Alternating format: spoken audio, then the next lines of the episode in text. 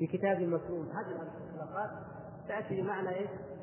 بمعنى كتب أو مكتوب مكتوب في اللوح المحفوظ. مكتوب في رفع منشور مكتوب في كتاب مكنون وهكذا. فهذا كلاهما كلا المعنيين ليس جائز أنك تقدر تعلق على فعل الكون العام. يعني مثلا تقول القرآن في لوح محفوظ أي موجود.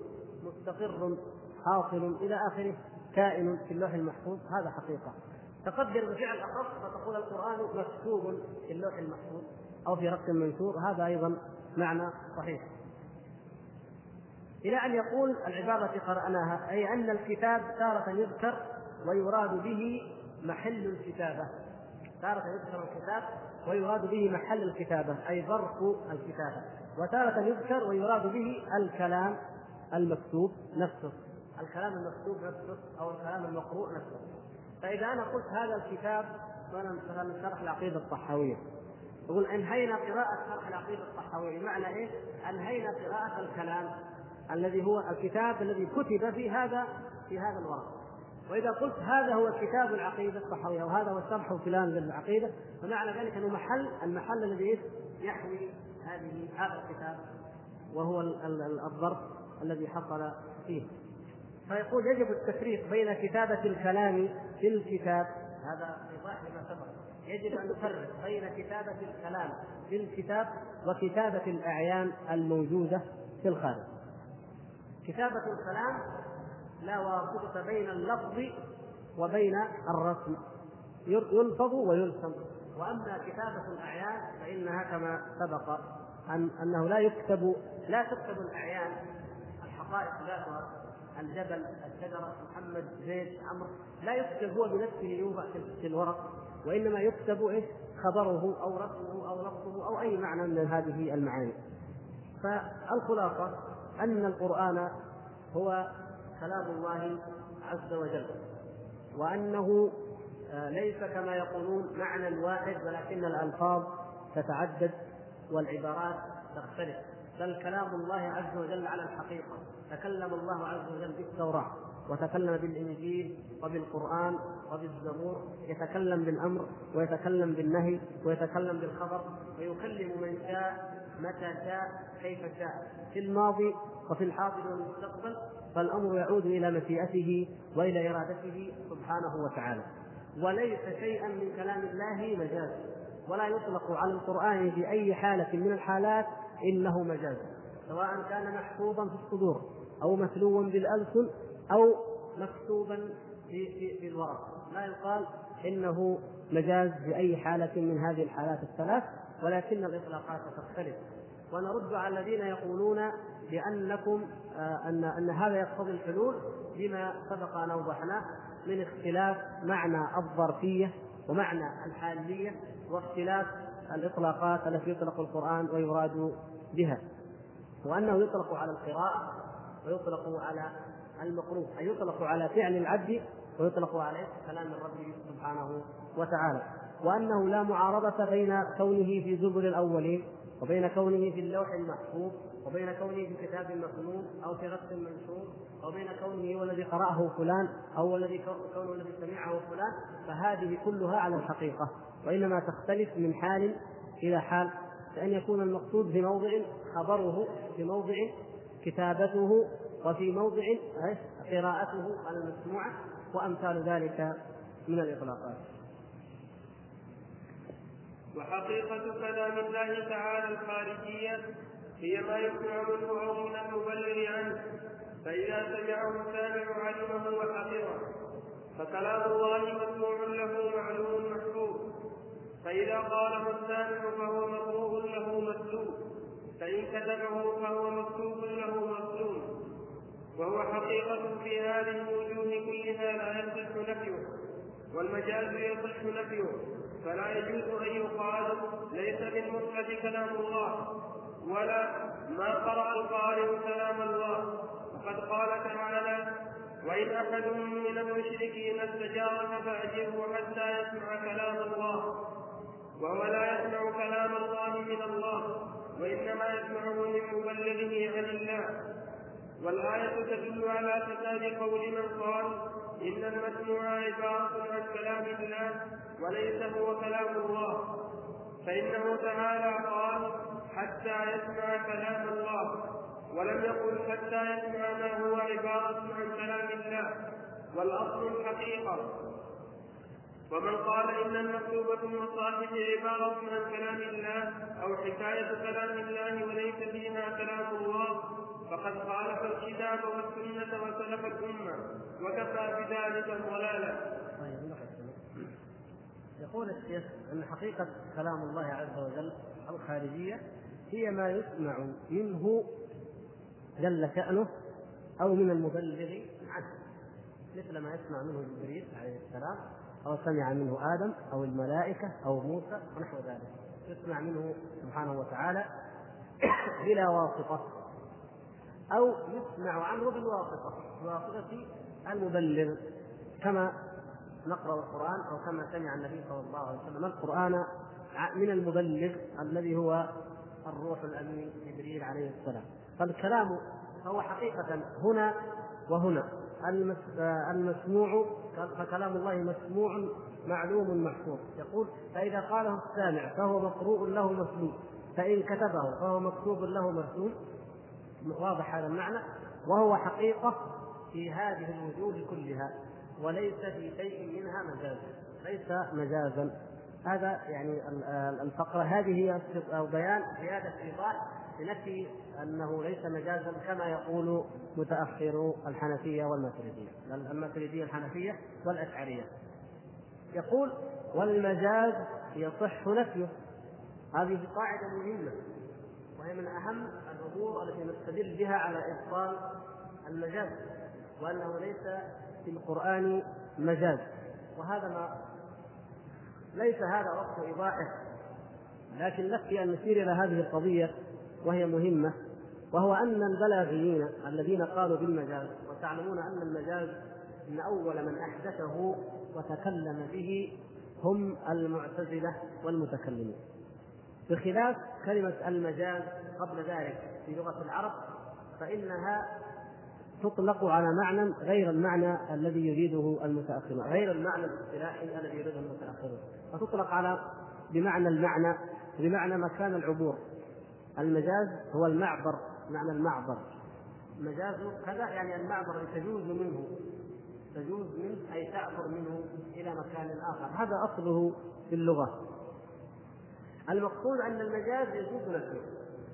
فإذا يقولون هم إذا دخل رجل كريم وقلت أنت قلت أنت أو أنا مثلا قلت دخل البحر بمعنى الرجل الكريم أو أو الغفير العلم يشبهه في كرمه وفي غزارة علمه. فإن المجاز يجوز نفسه يجوز أن يأتي واحد جالس ويقول هذا ليس بحرا ولكنه رجل. وكلام هذا المعترض النافي صحيح. وكلام المتكلم طبعا صحيح يقولون هم صحيح مجازا لكن كلام النافي صحيح هذا هو الذي يهمنا. لماذا صحيح؟ لأنه كلام واقع. يعني نفى ما قلته أنت على سبيل المجاز وأثبت الشيء على حقيقته لأن هذا الرجل ليس بحرا ليس هو الماء المعروف الموجود وإنما هو رجل شخص موجود. إذا المجاز يجوز نفيه. فهذه القاعدة من أهم ما يجب علينا أن نعرفه لنرد به قول من يقول إن في القرآن مجاز ولا سيما في آيات الصفات. كيف يعني؟ إذا جاء واحد قال تبارك الذي بيده الملك. مثلا لا بل يداه مبسوطتان مثلا بل يداه مبسوطتان. يقول معناها نعمته. معنى ذلك نعمته نعمه إفضاله مبسوط للخلق. والقرينة قال قرينة ينفق كيف يشاء. هذه قرينة على أن المقصود هو الإنفاق. طيب.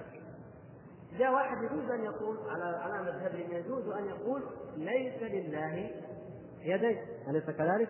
ليس له يدان. وهذا هو وهذا هو حقيقة مذهب الذين ينفون صفات الله عز وجل. فعلا. يقول ليس لله يد. والمقصود بالآية هو النعم والإفضال والكرم والإنفاق هذا هو حقيقة مذهبهم لكن لو جاء أحد فرضا عشان نعرف الفرق بين تفسير الآية في جملتها وبكمالها وبين تفسير أو بين اللفظة التي هي تجري على اصطلاح أهل الأهواء والبدع وينفون بها الصفات. لو جاءنا واحد من علماء السلف من أهل السنة والجماعة وقال لنا معنى قوله تعالى بل يداه مبسوطتان ينفق كيف يشاء معناها أن الله تبارك وتعالى كريم ينفق ويعطي ويتفضل على عباده نجد مثل هذا الكلام. يأتي المبتدعة ويقولون ها لسنا نحن الذين أولنا. انظروا هذا ابن جرير مثلا هذا الطبري مجاهد ابن جرير الطبري هذا مجاهد هذا عكرمة هذا ابن عباس يقول هذا الكلام. اذا لسنا نحن المؤولين نقول قفوا لابد أن تعرفوا الفرق فرق بين من نظر إلى معنى الآية. معنى الآية نعم معنى بل يداه مبسوطتان ينفق كيف يشاء معناها إيه؟ الإنفاق والتفضل والتكرم والإنعام ولكن هل نفى الحقيقة؟ هل هل اعتبر ذلك مجازا ونفى الصفة؟ هل ابن عباس نفى الصفة؟ هل مجاهد نفى الصفة؟ هل الطبري نفى الصفة؟ لا أما أنتم فإنكم تعبرون بالمعنى على أساس أنه مجاز وتمحون الحقيقة يعني تمحون الحقيقة فعلا فيقولون ليس له يد ليس له يد ولذلك كما قال الإمام الدارمي رحمه الله يقول اليهود اثبتوا يدين يد مغلولة أو يدان مغلولتان. وقالت اليهود يد الله مغلولة غلت أيديهم ولعنوا بما قالوا بل يداه مبسوطتان اليهود قالوا اليد مغلولة. والله عز وجل قال اليد مبسوطه هذا هذا هو الخلاف الذي حصل بينهم. هل هي مغلولة أو هل هي مبسوطه فجاء المعطلة وقالوا ليس له يد. يعني خرجوا عن كلام الله وعن كلام اليهود. يعني ما كان ما كان خلاف اليهود بنفس الصفه ولا رد الله عز وجل عليهم بأنه ليس له يد. فلو قال يد الله مغلولة وليس لله يد لكان الرد عليهم ليس له يد. فيكون هذا رد عليهم ولا بداعي للدخول في التفاصيل. ليس له يد. لكن هم يقول إيه؟ يد مغلولة. الله عز وجل قال بل يداه مبسوطتان فهنا اختلفت الخلاف كان بين الغل الغلول وبين؟ البسط فجاء النفاة نفاة الصفات فنفوا نفوا وجود اليد نفسه أصلا قال بهذا يتضح لك مخالفتهم للحق وخروجهم عن الطريق المستقيم. المقصود أن هذه قضية مهمة ذكرها معنا اخوان. نأخذ هذه القاعدة، قاعدة أن المجاز يجوز نفسه. فيجوز لأحد على قولهم إن القرآن كلام الله عز وجل، يعني الحقيقة يجوز نفيها في المجاز. فنقول إيش؟ وإن أحد من المشركين استجارك فأجره حتى يسمع كلام الله، هذا كلام الله عز وجل. يجوز اذا أن يأتي أحد من الناس فيقول هذا ليس كلام الله هذا عبارة عن كلام الله على هذا المعنى يمشي هذا هو كلام الله هذا مجاز المقصود به هو عبارة عن كلام الله وبذلك يتضح لنا فساد وبطلان هذا المذهب. إذا جاء واحد يقول يمسك المصحف ويرميه أو يهينه والعياذ بالله يقول يا أخي هذا كلام الله. يجي واحد يقول لك لا لا هذا مجاز هذا مو كلام الله هذا عبارة عن كلام الله هذا مجرد مجاز. وهكذا في أي موضع يمكن أن يسمع القرآن أو يتلى أو يحفظ أو يتكلم عن المصحف يمكن أن تنفى الحقيقة لأن نفي الحقيقة جائز عند علماء. البلاغة الذين يتكلمون ويتحدثون عن المجاز. فإذا الكلام حقيقة سواء سمع من المتكلم بلا واسطة كما سمع جبريل أو موسى من الله عز وجل أو بواسطة كما في هذه الآية وإن أحد من المشركين استجارك فأجره حتى يسمع كلام الله. فهذه حقيقة. فإن المجار الذي يجار ليسمع كلام الله معلوم أنه لا يسمع كلام الله من المتكلم به الذي هو الله عز وجل وإنما من المبلغ عنه أي الذي يقرأ كلامه عز وجل سواء كان النبي صلى الله عليه وسلم أو غيره. إذا يقول إيش؟ لم يقل الله عز وجل حتى يسمع ما هو عبارة عن كلام الله. والأصل في الكلام هو الحقيقة. إذا الحقيقة يجوز نفيها عند علماء المجاز. هذه قضية، القضية الثانية الأصل في الكلام هو الحقيقة. يعني الأصل عندما أقول بحر أنني أعني البحر المعروف الماء. عندما أقول أسد أنني أعني الوحش المفترس ولا أعني الرجل الشجاع. هذا هو الأصل في اللغة. ولا يخرج عن ذلك إلا بشيء بدليل. فعندما يقول الله عز وجل وإن أحد من المشركين استجارك فأجره حتى يسمع كلام الله فإن هذا الحقيقة. يحمل على الحقيقة لا على المجاز لأن الحقيقة هي الأصل. وإن كان لا يسمع كلام الله منه جل وعلا ولكن يسمعه ممن يبلغه عنه فهو حقيقة في كلا الحالتين في حال سماعه بلا واسطة أو في حال سماعه بواسطة من المبلغ. ومن قال يقول رحمه الله ومن قال إن المكتوب في المصاحف عبارة عن كلام الله أو حكاية كلام الله وليس فيها كلام الله. يعني نفى نفى الحقيقة. قال الذي في المصحف ليس كلام الله وإنما هو عبارة أو حكاية عن كلام الله. فقد خالف الكتاب والسنة وسلف الأمة وكفى بذلك ضلالا. فإنه لم يأتي كما تعلمون لم يأتي لا في كتاب الله ولا في سنة رسول الله صلى الله عليه وسلم ولا في كلام النبي صلى الله عليه وسلم. ولا حتى أحد من السلف الصحابة أنهم قالوا إن هذا ليس هو حقيقة كلام الله وإنما هو عبارة أو حكاية أو ما أشبه ذلك عن كلام الله عز وجل أبدا. وإنما كانوا يؤمنون ويعتقدون أنه كلامه عز وجل على الحقيقة. هذا هو ما جاء به به الكتاب. وما جاءت به السنة في أحاديث كثيرة لا تحصى وما هو مشهور معلوم عند المسلمين خاصتهم وعامتهم في الصدر الأول لم يخالف في ذلك أحد حتى ظهر ابن سلاب وظهر معه من قال إنه كلام إنه عبارة عن كلام الله أو حكاية أو ما أشبه ذلك من المعاني التي ابتدعوها ووضعوها وقالوها على الله تبارك وتعالى بغير علم. نتيجة الجهل ونتيجة كما قلنا إفحام المبتدعة أو محاوله إفحام المبتدعة أو الرد على المبتدعة بغير منهج الكتاب والسنة.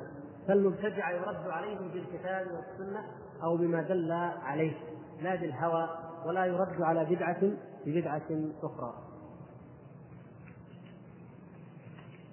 يكفينا حقيقة إلى هذه الفقرة فقرة ناخذ الأسئلة إن شاء الله تعالى بعد الصلاة. ونسأل الله سبحانه وتعالى أن يرزقنا وإياكم الفهم والبصيرة. إنه سميع مجيب.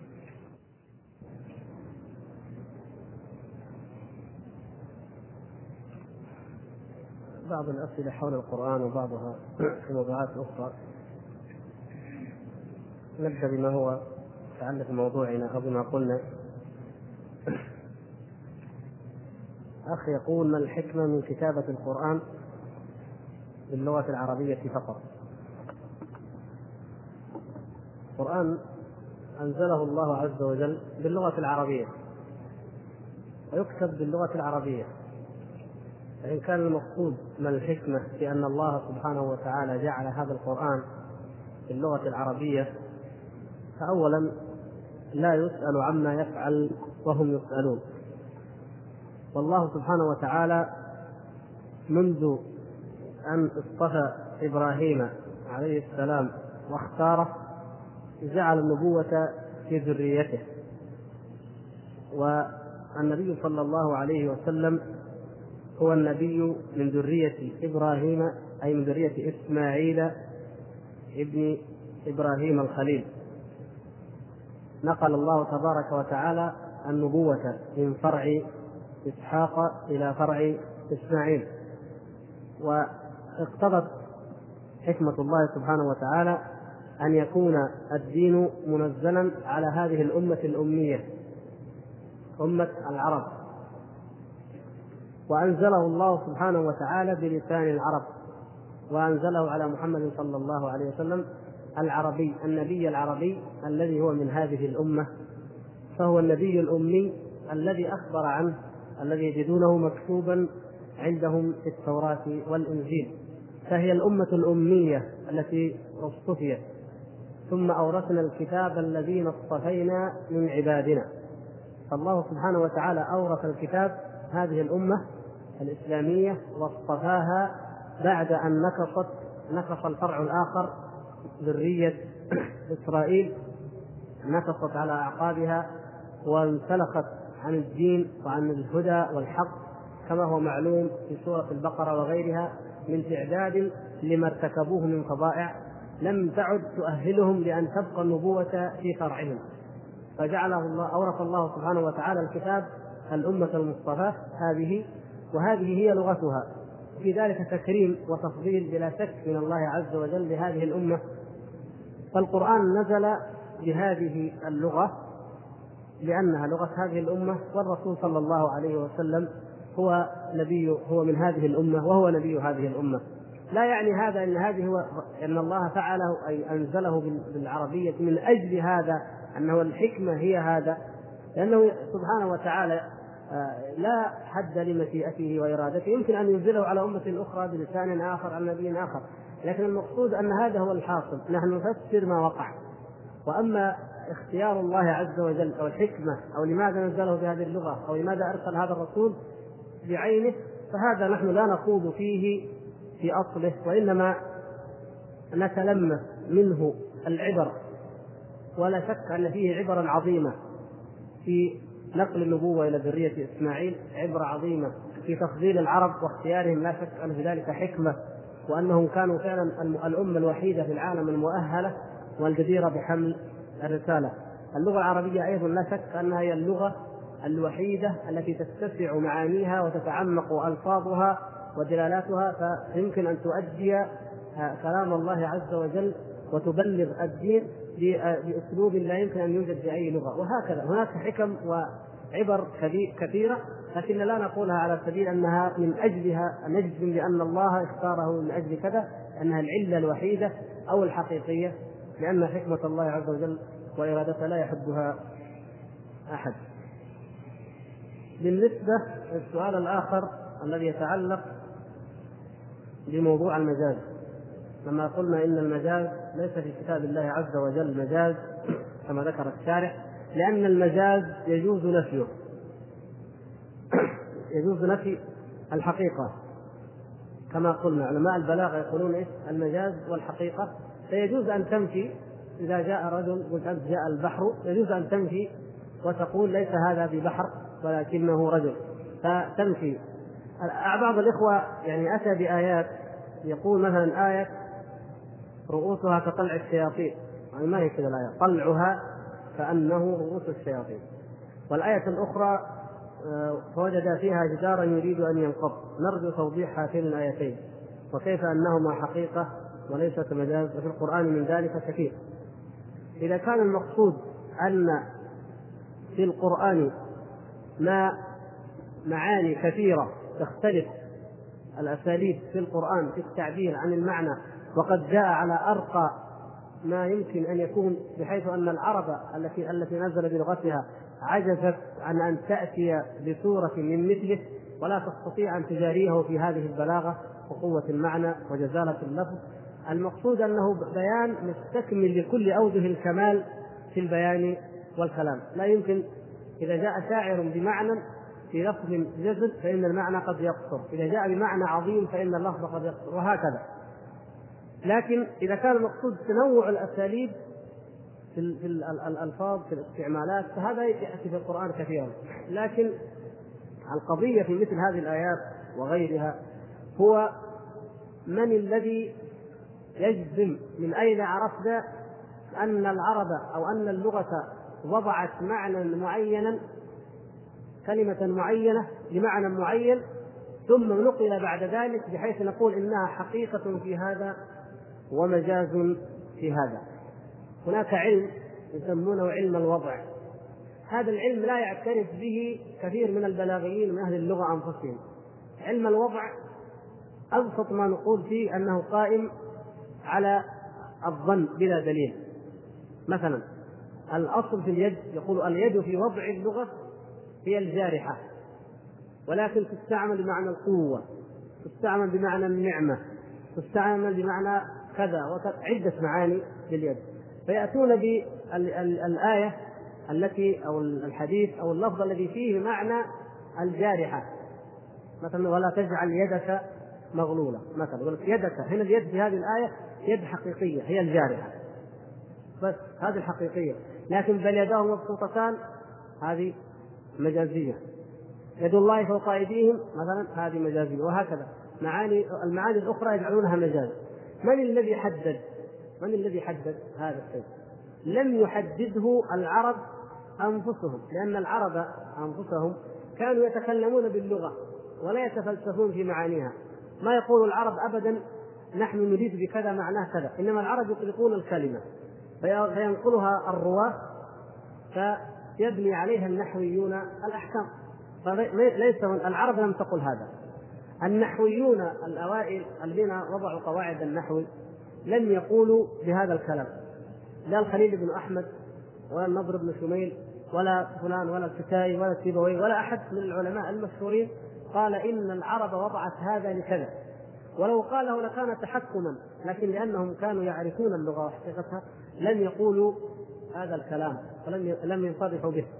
وإنما هذا جاء نتيجة كما قلنا مرارا نتيجة علم الكلام والفلسفة اليونانية. فهم الذين يفترضون لكل معنى لفظ يدل عليه. ثم بعد ذلك إذا جاء في معاني أخرى فإنه في المجاز. المجاز معروف وموجود في اللغة اليونانية القديمة. وفي اللغة الهندية. وبناء عليه نقل نقلوه إلى اللغة العربية. نفس قضية التكليف. لما يقول مثلا في الإنجيل إن عيسى ابن الله تعالى الله عن ذلك علوا كبيرا. كان من النصارى قبل بعثة النبي صلى الله عليه وسلم من يقول هذه هذه الكلمة مجاز.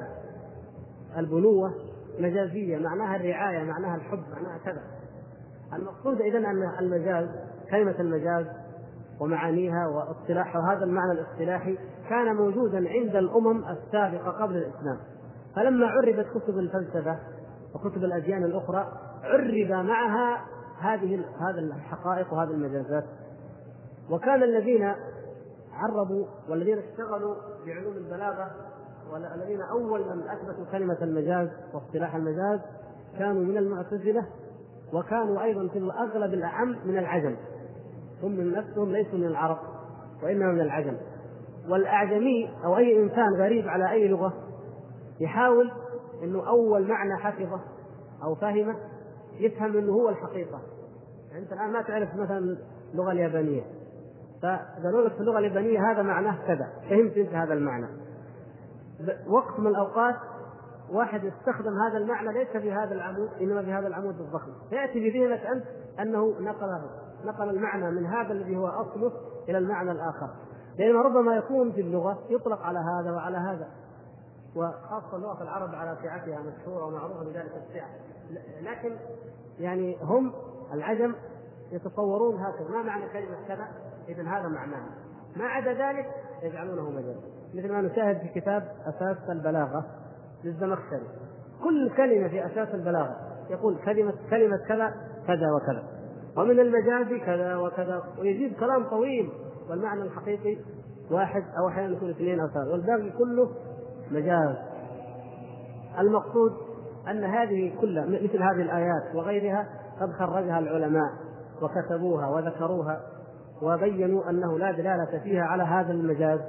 ومن ذلك من ذلك ما أشرنا إليه القاعدة التي أشرنا إليها هو أن المجاز يجوز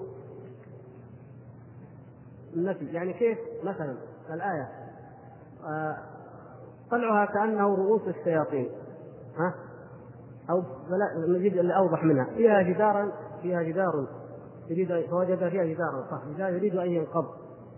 ممكن واحد ينفي هذا المعنى. يعني أي واحد يمكن يقول على على كلام البلاغة يقول الجدار لا يريد. الجدار ليس له إرادة. طيب الله عز وجل يقول يريد أن ينقض. وانت انت تقول الجدار ما يريد فأنت اذا نفيت ما أثبته الله. فكأنك تكذب كلام الله عز وجل. هذه القاعدة كمثال. غير ذلك نرجع نقول هل الإرادة كما يقول الإرادة خاصة بالعزيمة المبنية عن وعي وعن احساس وعن ادراك وعن بصيرة؟ هل من الذي قال في لغة العرب؟ أن الإرادة في لغة العرب لا تكون إلا هذا؟ هذا من كلام العرب ما نجد. كلام النحويين الأوائل اللغويين الأوائل ما نجد اذا ها هم الذين وضعوه. فالعرب تعبر عن مجرد أن يعني مقاربة الشيء ما يعني المعنى الاراده أعم. إذا أردت إذا هممت أنت بشيء يقال العرب تقول أنه مريد. إذا تجاوز البحر حده قالوا البحر يريد أن يطم الساحل يريد أن يغرق الأرض. ما هو اللازم انه هو يعني يريد بمعنى أنه بعزيمة وبتفكير ولكن يعني المعنى يكاد ذلك أو يقارب ذلك. فهذا هو المعنى. حتى لو قلنا أنه تشبيه كأنه يهم بذلك المقصود أن هذا استخدم استخداما أصليا حقيقيا ولم يعد محصورا فيما يريدون أن يحصروه فيه. طلعها كأنه رؤوس الشياطين. من أسهل الأمور تخريجها لأنه العرب تستطبع تستطبع الشيطان. كلمة الشيطان في في في ذهن الإنسان العربي ليس معناها بالضرورة أن يكون شكلا مجسدا معينا. لا.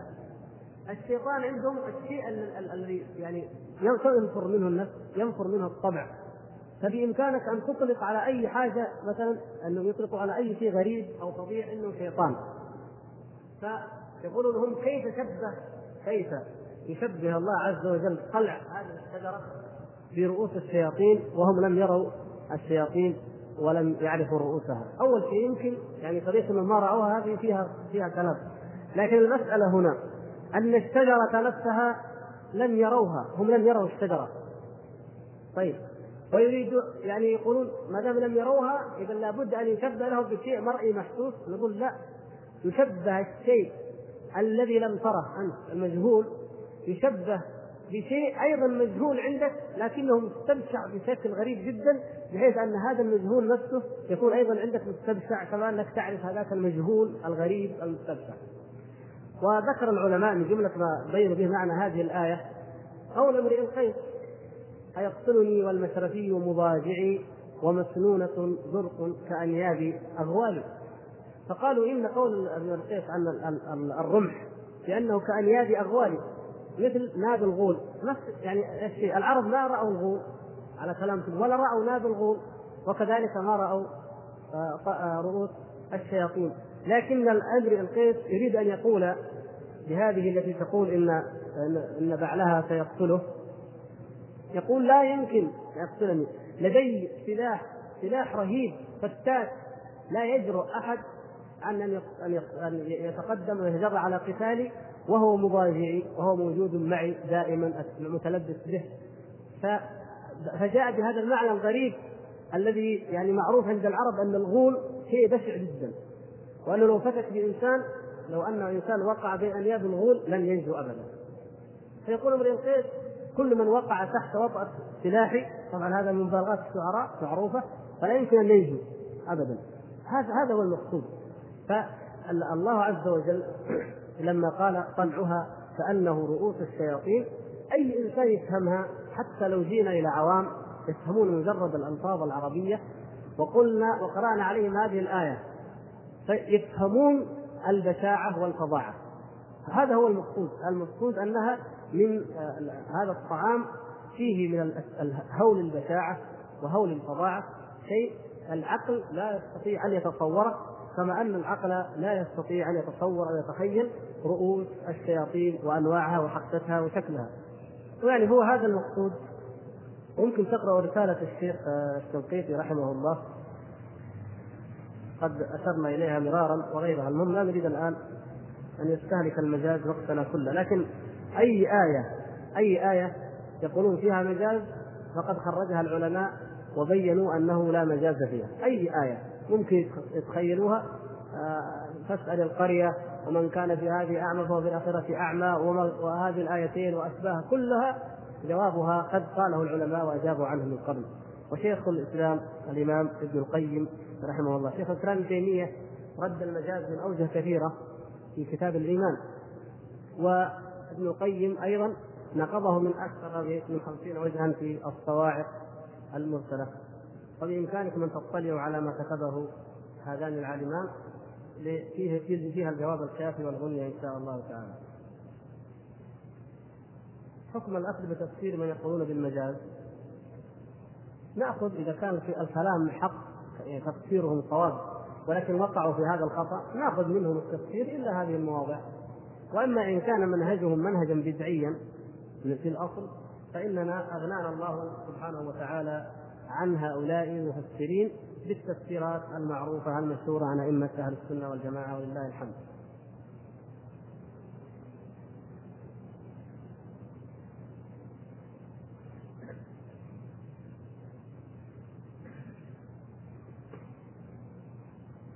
برضه يقول الأخ ما الفرق بين المجاز والتأويل؟ قرأت لأحد الكتاب المعاصرين من الإمام أحمد بن حنبل قد قال بالمجاز وأن ابن تيمية لم يصرح بالمجاز يعني يصرح بنفسه ولا لم يصرح بإثباته ولكن يفهم من تفسيراته في ايات القرآن اعتقاده بالمجاز القران ولم يصرح به خوفا من المؤولة الذين أساءوا فهم المجاز واولوا الصفات وأن المجاز يؤخذ بشروط معينة لا على الإطلاق. لا حقيقة ليس الكلام هذا آه، بصحيح لأن المنسوب إلى الإمام أحمد يقول الغزالي أن الإمام أحمد لا يقول بالتأويل ومع ذلك اضطر إلى أن يؤول في بعض المواضع في حديث آه، نفس الرحمن وفي حديث آه، الحجر الأسود يمين الله في الأرض وموضع ثالث. يقول الإمام أحمد اضطر أن يؤول مع أنه من أشد أعداء التأويل ومع ذلك اضطر أن يؤول هذه هذه الأحاديث. اذا التأويل ضرورة ولا فكاك منه. الغزالي قال هذا في كتابه قواعد العقائد من وهو جزء من كتاب إحياء علوم الدين. ثم تناقله كثير من الناس من بعده وقالوا إنه لابد من التأويل وأن التأويل ضرورة وانه حتى أكثر الناس تمسكا بالسنة وهو الإمام أحمد قد قال بالتأويل. فاذا في بعض المعاني التي لا لا مناط إما أن نشبه وإما أن نؤول أحسن نلجأ إلى التأويل. وهذا الكلام غير صحيح. اولا لأن كل ما كان بدعة ولم يقل به النبي صلى الله عليه وسلم ولا أصحابه سواء كان المجاز أو التأويل أو غيره فإننا لن نحتاج إليه في أي وقت من الأوقات على الإطلاق ولا يجوز أن نقول به. ثانيا الإمام أحمد رحمه الله لم يثبت عنه هذا الذي قاله الغزالي لم يثبت عن الإمام أحمد ولم ينقله عنه أحد من تلاميذه وفتاوى الإمام أحمد مضبوطة مثبتة مروية ورواها الثقات وحتى لو رواها ضعيف فإنه لا يصدق يعني الإمام أحمد الله سبحانه وتعالى أكرمه لأنه كان يكره أن يكتب علمه.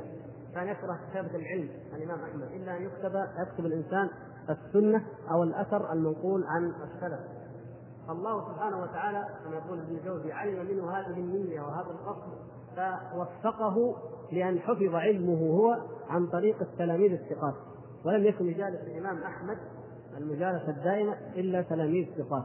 فكان وفق الإمام أحمد رحمه الله تعالى إلى عدد من الأئمة منهم ابن عبد الله وغيره أو أوسع من جمع فتاوى الإمام أحمد هو الخلال الخلال جمع أقوال الإمام أحمد في الأسانيد الأسانيد المعروفة. فالمقصود أن الإمام أحمد لم يثبت عنه في رواياته وفي مسائله هذا التأويل أبدا. الشيء الآخر أن هذه الأمثال هذه الأحاديث لم تؤول الذين قالوها من أهل السنة. مثلا حديث الحجر الأسود من الله في الأرض. الحديث أصلا ما هو صحيح. أصل الحديث ما هو صحيح. لكن لو فرضا وهذا ما ينبغي لكن حتى قال العلماء لو فرض صحته فلا ليس لو فرضا قال واحد من العلماء نقول فرض واحد من علماء السلف. إيش المقصود بهذا الكلام؟ ليس المقصود أنه حقيقة يد الله التي هي صفة الرحمن سبحانه وتعالى. لا ابدا. يعني كما ان كما أن الإنسان إذا جاء, جاء إلى أي واحد أو زار أي إنسان فإنه يصافحه بيده. فأي إنسان يزور بيت الله عز وجل فإنه يستلم الحجر بيده. ما فيها تأويل أصلا ولا فيها أي شيء من هذه المعاني التي يفترضونها. وكذلك إني لأجد نفس الرحمن من جهة اليمن.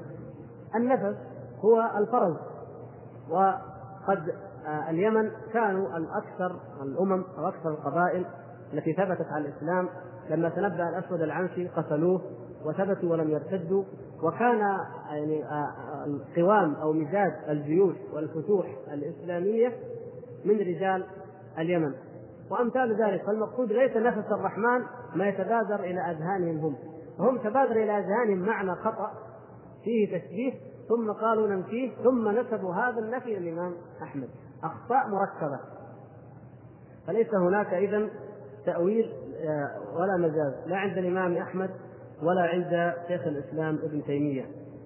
حتى لو قلنا بجواز ذلك في اللغة فإنه لا يجوز أن يقال في كتاب الله عز وجل. هذا هو الرأي الصحيح الذي لا يجوز العدول عنه.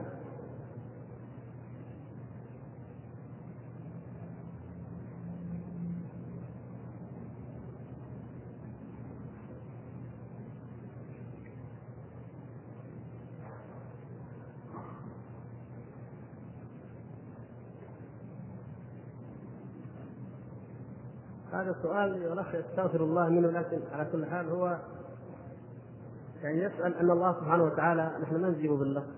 إنه يعني كلم موسى بلغة وكلم النبي صلى الله عليه وسلم بلغة ويكلم الملائكة. فيعني هذه اللغات المقصود من هذا نقتصر الجواب بأن نقول إن الكيفية لا نخوض فيها نحن لا نخوض في الكيفيه لغة الملائكة كيف هي اللي فهموا بها؟ كيف يعني هل يعني إنه في لغة معينة خاصة يتكلم بها هذا الكلام نحن لا نخوض فيه. وإنما الذي نعرفه أنه سبحانه وتعالى أنزل التوراة والإنجيل والقرآن والزبور كل منها باللغة السائدة التي هي لغة القوم.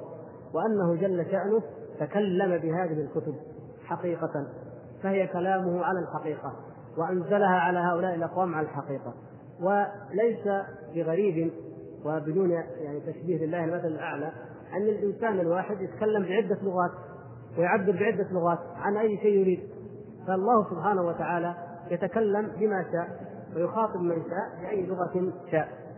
فيخاطب موسى باللغة التي يفهمها ويخاطب الملائكة بما يفهمون به وينزل الكتب بحسب الأقوام بحال الأقوام. ما أرسلنا من رسول إلا بلسان قومه باللغة التي يفهمها أولئك القوم كالعبرية والسريانية والعربية والأمم الأخرى التي لم يبلغنا عنها الرسل الذين لم يقصهم الله سبحانه وتعالى علينا. ولكن وإن من أمة إلا خلا فيها نذير في أطراف الأرض لا شك أن الله قد أنذرها وقد بلغها بلغاتها التي تفهمها. الامر ليس فيه أي إشكال على الإطلاق ولا يستدعي أن الإنسان يخوض في الكيفية أو يبدأ يتخيل أمور ويتحرز منها المساله أوضح من ذلك كله الله سبحانه وتعالى يتكلم بما يشاء ويتكلم ويكلم من شاء باللغة التي يفهمها ذلك المخاطب ويرسل ويبعث إلى الأمم بحسب ما يفهمون من اللغات التي يستخدمونها هم ويفهمونها. ليس في هذا أي إشكال في الفهم.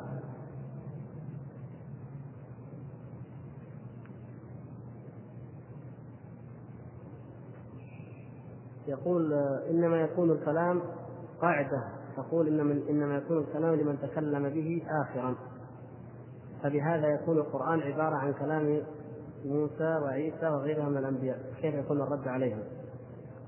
وما في واحد قال هذا قال هذا يعني إنه الكلام يكون لمن تكلم به اخرا. الكلام اما أن ينسب لمن قاله مبتدئا أو لمن قاله مبلغا. أو ناقلا أو حاكما.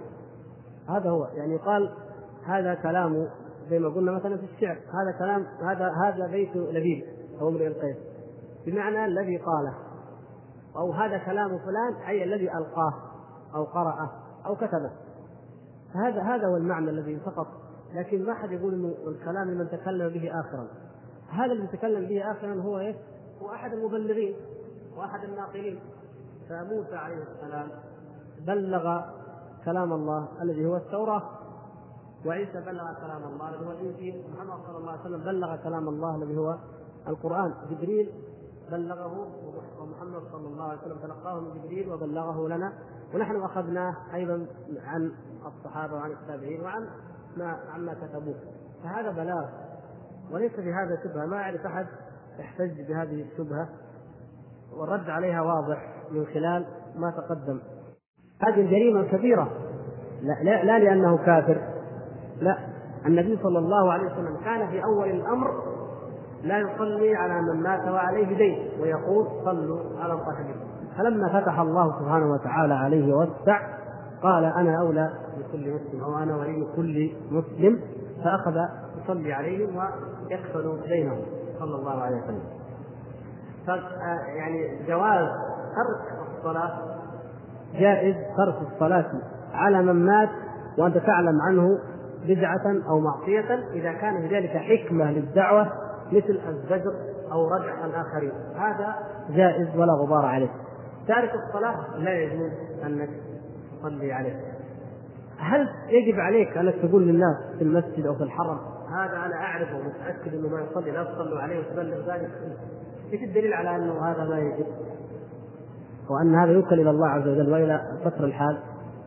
من الادله على ذلك حديث حذيفة رضي الله تعالى عنه في المنافقين وأن النبي كما تعلمون النبي صلى الله عليه وسلم أطلعه على أسمائهم في أعيانهم يعرفهم حذيفة. بينما كان بقية الصحابة يعرفونهم في سماتهم وصفاتهم.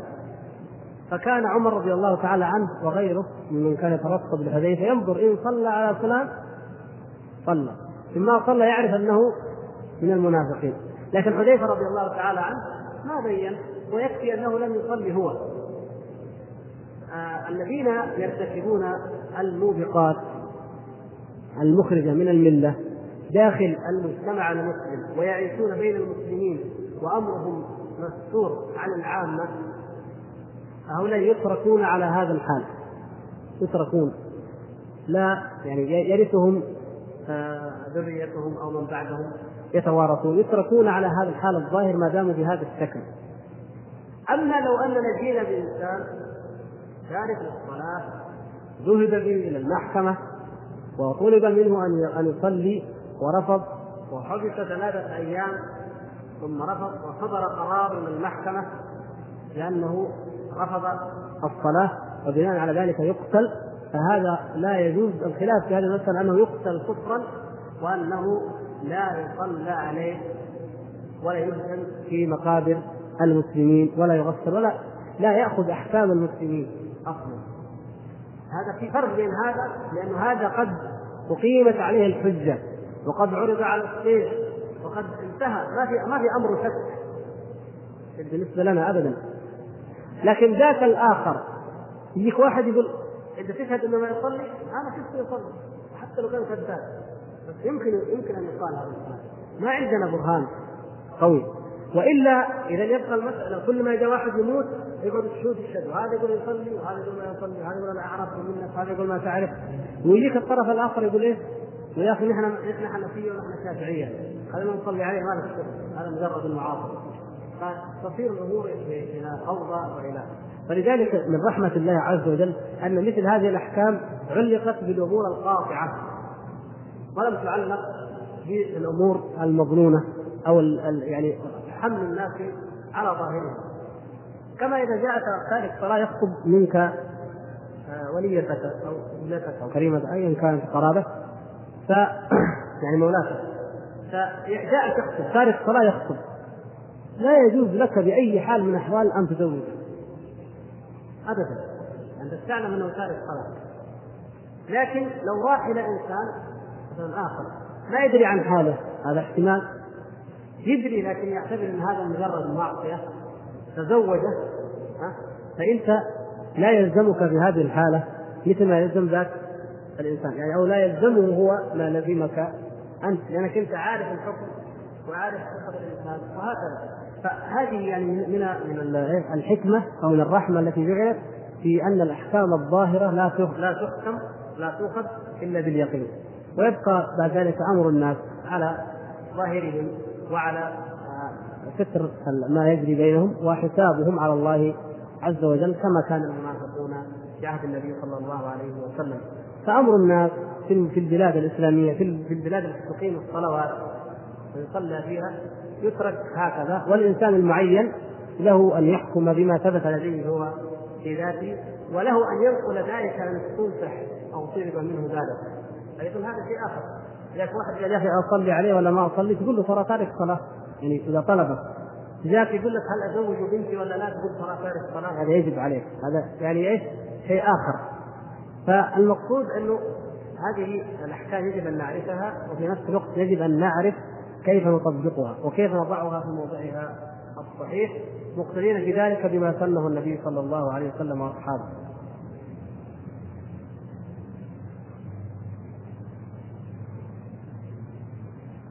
زيارة النساء للقبور. يقول اخ في رسالة قال فيها مؤلفها خلاف قول السلف. مثل زيارة القبور وقول النبي صلى الله عليه وسلم. ما بين الرسالة؟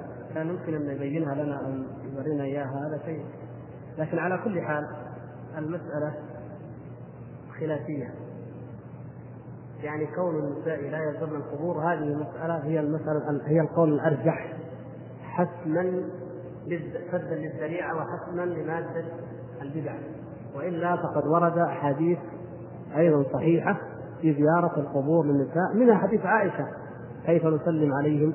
فقال قولي السلام علينا وعلى الله الصالحين غير ذلك حديث ابن عطية حديث صحيحة في الصحيحين فيها زيارة القبور للنساء القبور لكن هل هذه نسخت أو الاخرى اقوى؟ طبعا الحديث النهي ليست اقوى وليست اصح هذه حقيقه لكن احتمال النص يرد واقوى من ذلك هو سد باب ذريعه الفساد الحاصل من زيارة النساء في القبور.